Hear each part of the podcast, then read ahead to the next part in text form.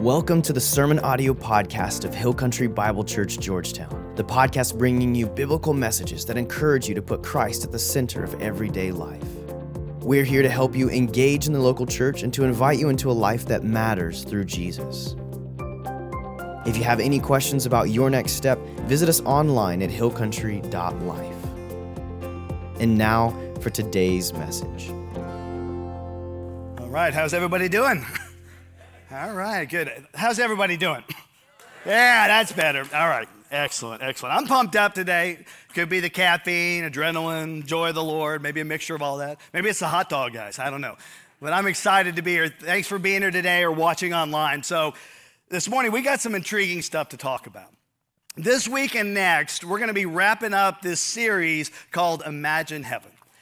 And it's all about taking a look at modern medical, scientific, and especially corresponding biblical evidence surrounding people who have had near death experiences or NDEs. And if you haven't been around, let me explain this. These are people who have been pronounced clinically dead, meaning no brain activity, no brain waves, heartbeat has stopped, some for 30 minutes or more. But they've been resuscitated by the medical technology we have today and they're coming back and talking about their experience. That they were alive in another dimension and that they saw and heard things remarkably identical to what we read in this book right here. And so, my hope for you, if you're a believer in Jesus Christ, my hope is that this will help bring heaven down to earth, that it'll shine some light on passages in the Bible referring to heaven, and that it'll give you extra motivation in your daily Christian life. And I personally believe that God is giving us these testimonies today as a gift to people because today, more than ever before, we need hope. And so, my encouragement to you, whether you're a believer or an unbeliever, skeptical or, or not skeptical, is to keep an open mind about this. But I would say it's okay to be a little bit questioning, especially as it pertains to individual testimonies. Why? Well, it's because it's just one person's experience or rather their interpretation of an experience they had. And we say it all the time around here we are imperfect people, right? We don't always get it right. But the Bible is perfect. And so we're going to keep coming back to this source right here. We're going to test everything against this. We're going to interpret these near death experiences in light of the scriptures. And so this week and next, what I want us to do is I'm going to take you on a tour of the city of God. And as we get started, I want you to imagine that day, that moment when you take that tiny little step from this life into the next. No, not the end, but the beginning of the life that you've always wanted. And I hope that perspective changes the way you live today because this life is integrally connected with the next. And the Bible says that heaven is a real place and that heaven is accessible to us by faith in Jesus Christ and faith in Jesus alone. See, a relationship with God, it is not something you earn. You can't earn it. But anybody who wants it can have it. If you want Him, He wants you. And every individual who puts their faith, their trust in Jesus for forgiveness and eternal life will be saved, will be made right with God. So, entrance into heaven is a free gift. But the Bible is very clear about the fact that how we live our lives here on earth determines our experience in the life to come. And that's why today I want to inspire you to live all out, fully surrendered to the will of God, so that you can experience the best life now and forever. Now, as we look to the scriptures, John, the Apostle John, Jesus' disciple John, he was the youngest of Jesus' disciples. And he writes in the book of Revelation about an experience he had that is remarkably identical to people who've had near death experiences. Okay, he had it in his old age. He said, The risen Jesus appeared to him while he was in exile for his faith on the island of Patmos. And he was taken up into heaven and shown the city of God, the new Jerusalem. And I want you to listen to his description here. This is Revelation chapter 21. It says, And he carried me away in the Spirit to a mountain great and high, and showed me the holy city, Jerusalem, coming down out of heaven from God. It shone with the glory of God, and its brilliance was like that of a very precious jewel, like a jasper, clear as crystal. It had a great high wall with 12 gates and with 12 angels at the gates. On the gates were written the names of the 12 tribes of Israel. He goes on to say, He, the angel, measured the city with the rod and found it to be 12,000 stadia in length. That's about 1,400 miles. And as wide and high as it is long. says the angel measured the wall using human measurement, and it was 144 cubits thick. That's about 216 feet. The wall was made of jasper, and the city of pure gold, as pure as glass. The foundations of the city, the city walls, were decorated with every kind of precious stone. The 12 gates were 12 pearls, each gate made of a single pearl. The great street of the city was of gold, as pure as transparent glass. I did not see a temple in the city because the Lord God Almighty and the Lamb are its temple. The city does not need the sun or the moon to shine on it, for the glory of God gives it light, and the Lamb is its lamp. The nations will walk by its light, and the kings of the earth will bring their splendor into it. Nothing impure will ever enter it, nor will anyone who does what is shameful or deceitful, but only those whose names are written in the Lamb's book of life. Now, I'll be honest, and, and I shared this with you back in week one. I can remember as a young believer reading the description of this, and, and I kind of in my mind visualized a really bad 1980s televangelist set, okay? Like the, you know, the pearly gates and the golden yellow brick road, whatever. In my mind, it didn't, didn't really register, it didn't really appeal to me. But if you think about this at a little deeper level, this is like otherworldly, mystical wonder kind of materials. It's real stuff. But whereas the stuff of earth is made of earthly stuff, like, I don't know, wood, dirt, stone, earthly elements, it says everything in heaven is made of the light and the life and, and the love of God, which is hard for us to even begin to grasp. You know, I said this a few weeks ago. It's like trying to describe three dimensions of color in flat, black and white, two dimensional terms. It's impossible. But as you listen to these people who have died and been resuscitated describe this particular city, it's a real city with real people and, and real beauty that's going on there. But it's a place of otherworldly, mystical wonder. It's a place where those who love God will spend eternity together, and it'll finally feel like home to us. So, Captain Dale Black, he was a commercial airline pilot, had a plane crash in Los Angeles. Everybody died. But he came back to describe flying into this city, the New Jerusalem, flanked by two angels. And I want you to listen to how this PhD, this aeronautical engineer, describes this very real place. And as you do, I want you to imagine the day when you will enter this beautiful place that you will call home. Watch this. In your book, you describe flying into, is it the New Jerusalem? What is it? Uh, and, and describe the beauty and what you saw. I get this incredible uh, airborne view, a descending, slowing down airborne view of the city of gold. And it's city, it's a city that's walled. O- over the city were majestic mountains that were as gorgeous as any that could be ever seen. However, they did not look that different than Earth. I wasn't disappointed by that. I'm not saying that. I noticed snow. So think about that. Snow. What does that mean? Atmosphere? Temperature? Snow? What's that all about? I noticed flying birds later. What does that mean? Uh, these are the kind of questions I ask. Yeah. Okay, if a bird is to fly, it can't be a vacuum. I'm hearing music. What does that mean? Music can't transfer in a vacuum. It has to be in an atmosphere. There's atmosphere here in heaven. Oh, what does that mean? That and you're flying, but you don't have wings. Right. I'm floating, is what I would call it. I'm floating and coming in, descending. And finally, I come down and touch ground level for a while, and I'm hovering between 40 feet ish and down. And uh, but I, I recognize later, oh, there was gravity there. There is gravity. There is atmosphere. There's water. There are animals. Oh, yeah. Oh, see, it all makes sense now. so, this is a real place. And Jesus, he talked about this on his very last night on earth. You may remember he said, I'm going to this place, and one day I'm going to come back and take you to be with me. Now, John experienced this same place that NDEers talk about. And it's kind of fascinating to me because as people have had these near death experiences, they describe them from a little different perspective.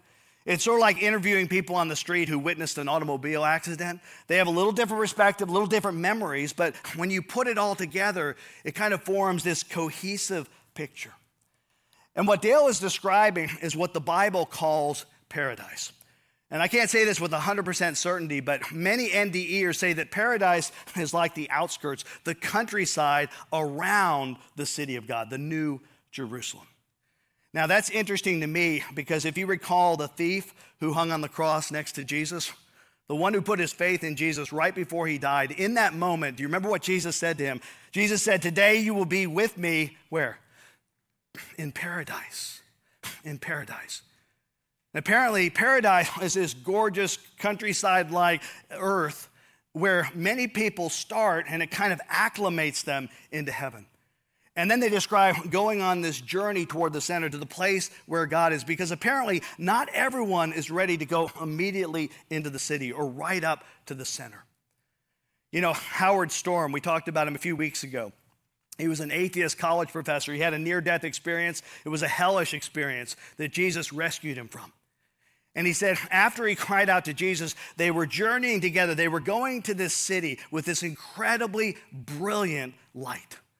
But as they were traveling there, he said, all of a sudden, I felt like I couldn't move forward. And so they stopped. And Jesus gave him a life review right then and there.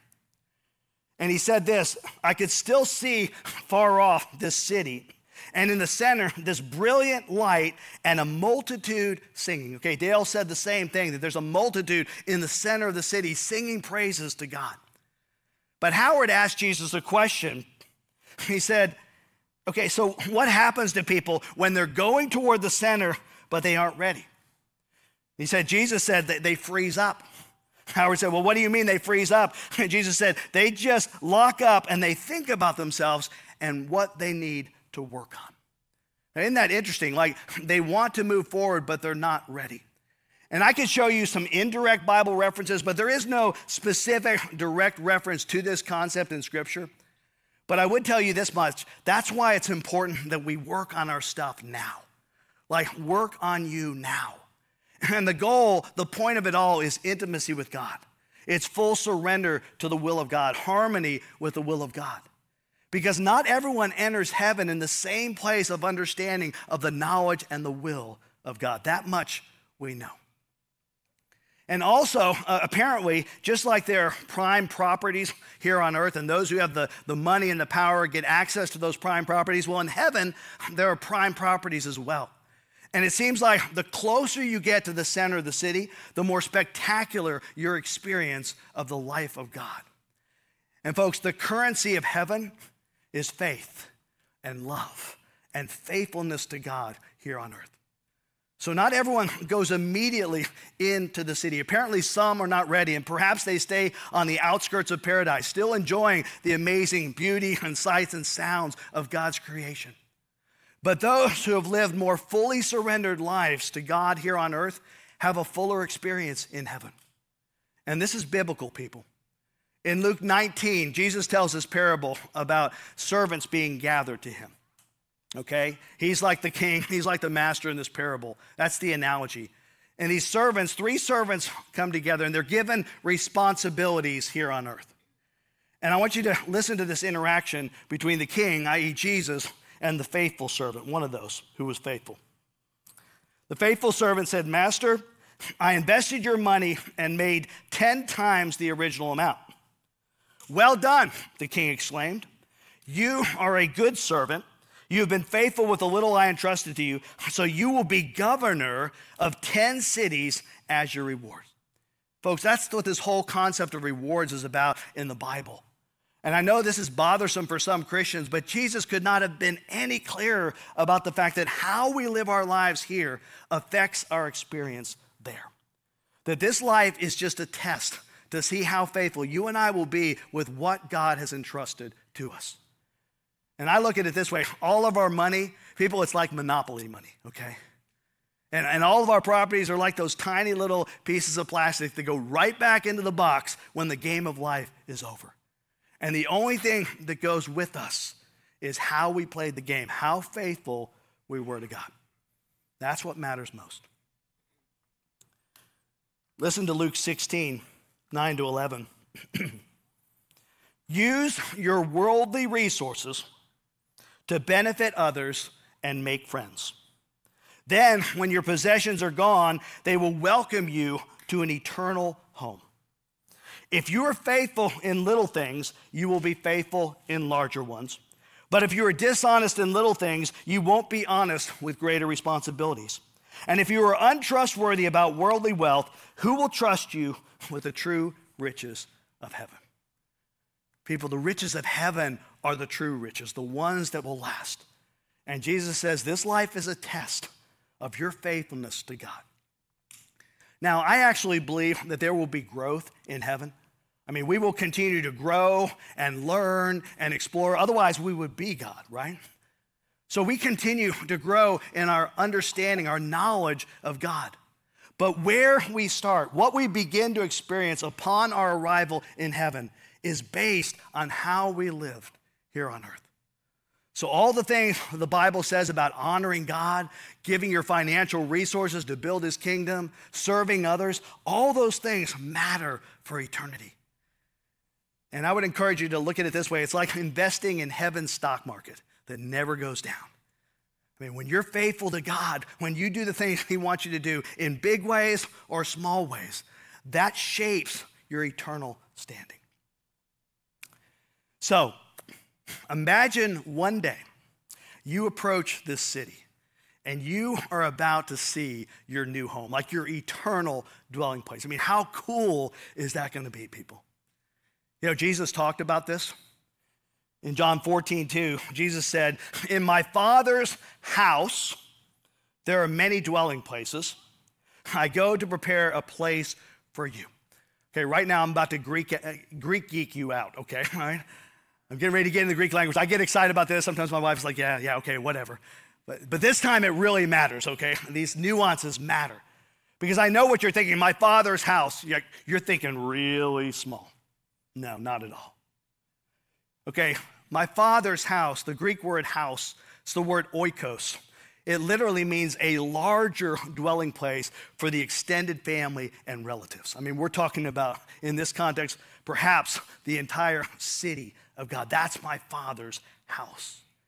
But then when he turns his attention to that word dwelling places, a Greek word monai, can be used of a house, of a mansion, of a dwelling place of any size. In other words, it's all home to you, okay? All of God's city is home, but you will have your own unique dwelling place created by the one who knows you the best.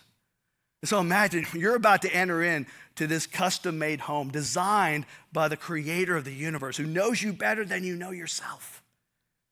All right, I want you to imagine that as you listen to this. I could see, uh, we'll start from foreground to back, if you like. Uh, I could see the townships, as I called them, homes that people lived in, homes that were likely to be created for the people of heaven. Interestingly enough, they struck me by not so much the size as the architecture. I know nothing about architecture hmm. at all. I still don't. But uh, I recognize that there was something divine about the architecture of the buildings. There were small, what we would call like uh, condos here. There were single family residences that we would call here. There were huge palaces. And I could see that, but and this like, is all inside the wall? On the other around. side of the wall. I saw none of this. And how big is this city? I mean, can you tell?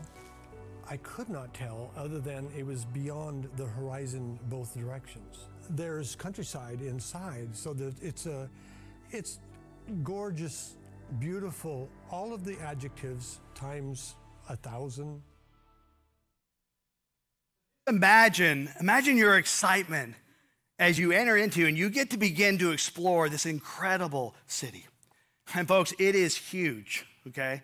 And, and we know this, in fact, because in Revelation 21, we just talked about this, John said there was an angel who measured it out in human measurements 1,400 square miles and just as tall.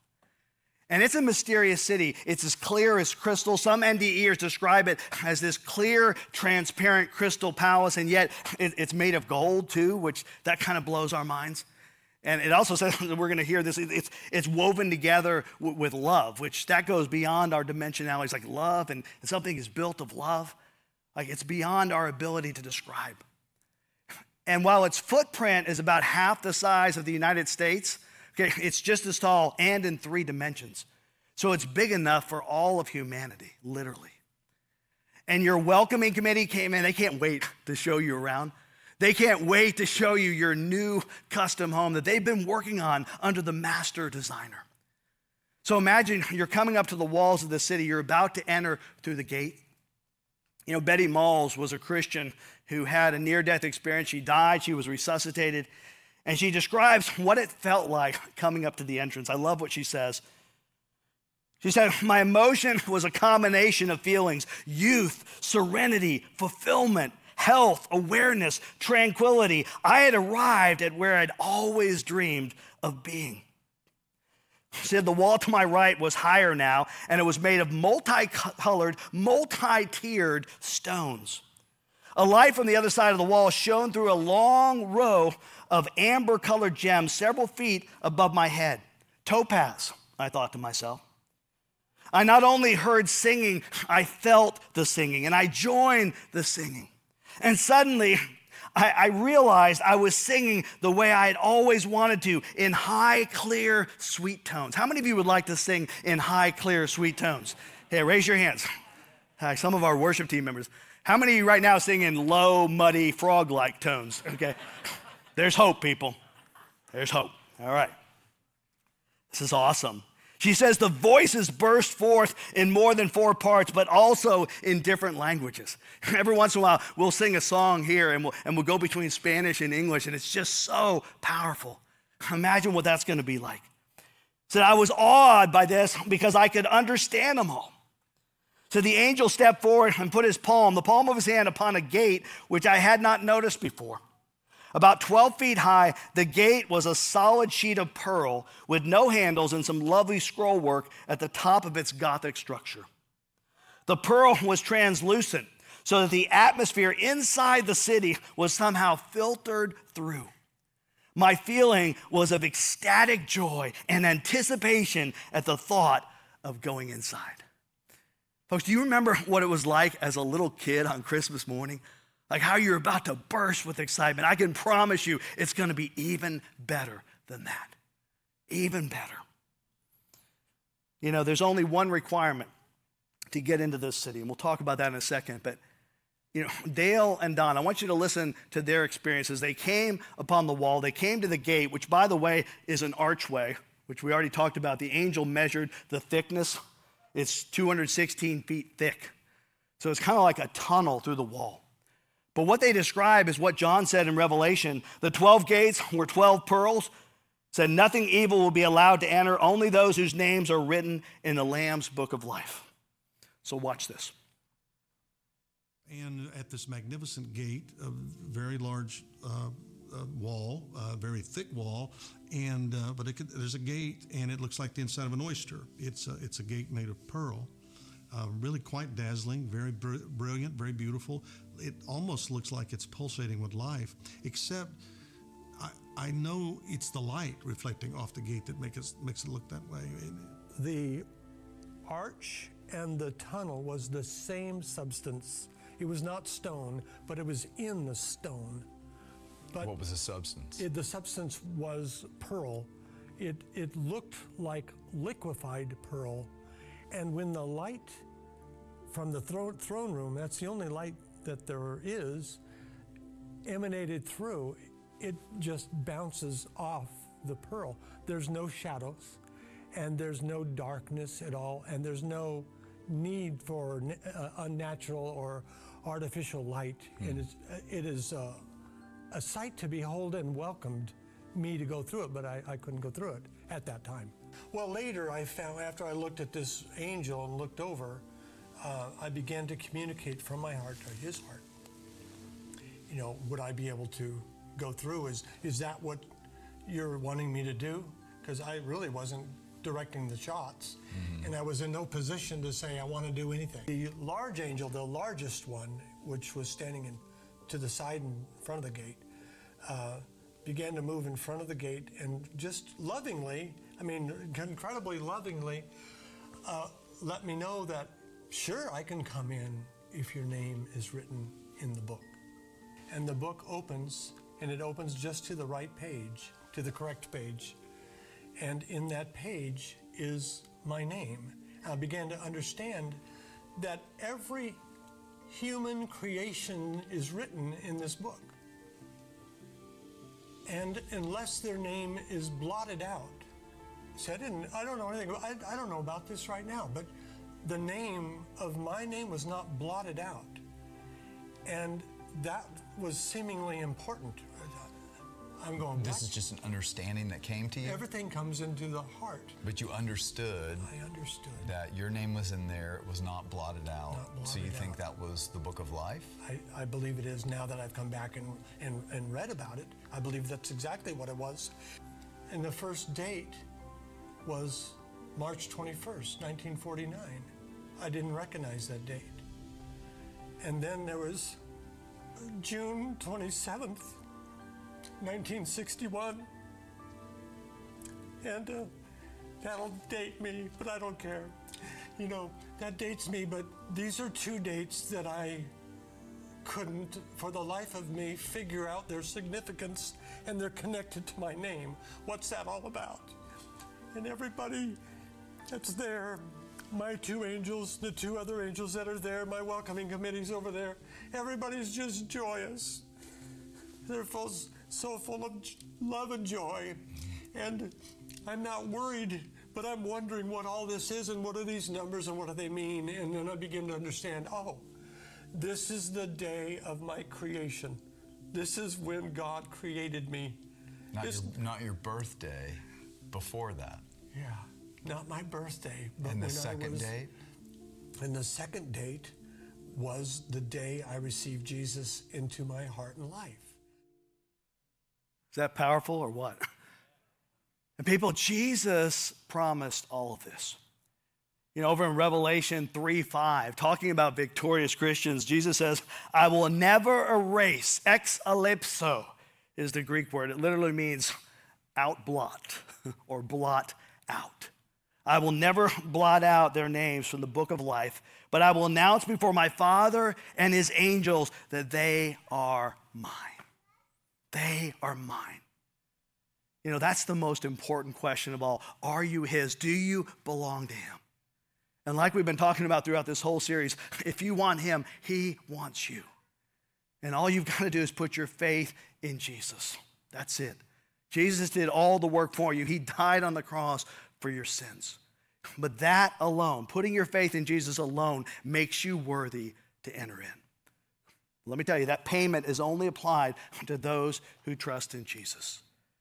So as we close here, let me ask you this Are you His? Would Jesus say, He is mine, she is mine?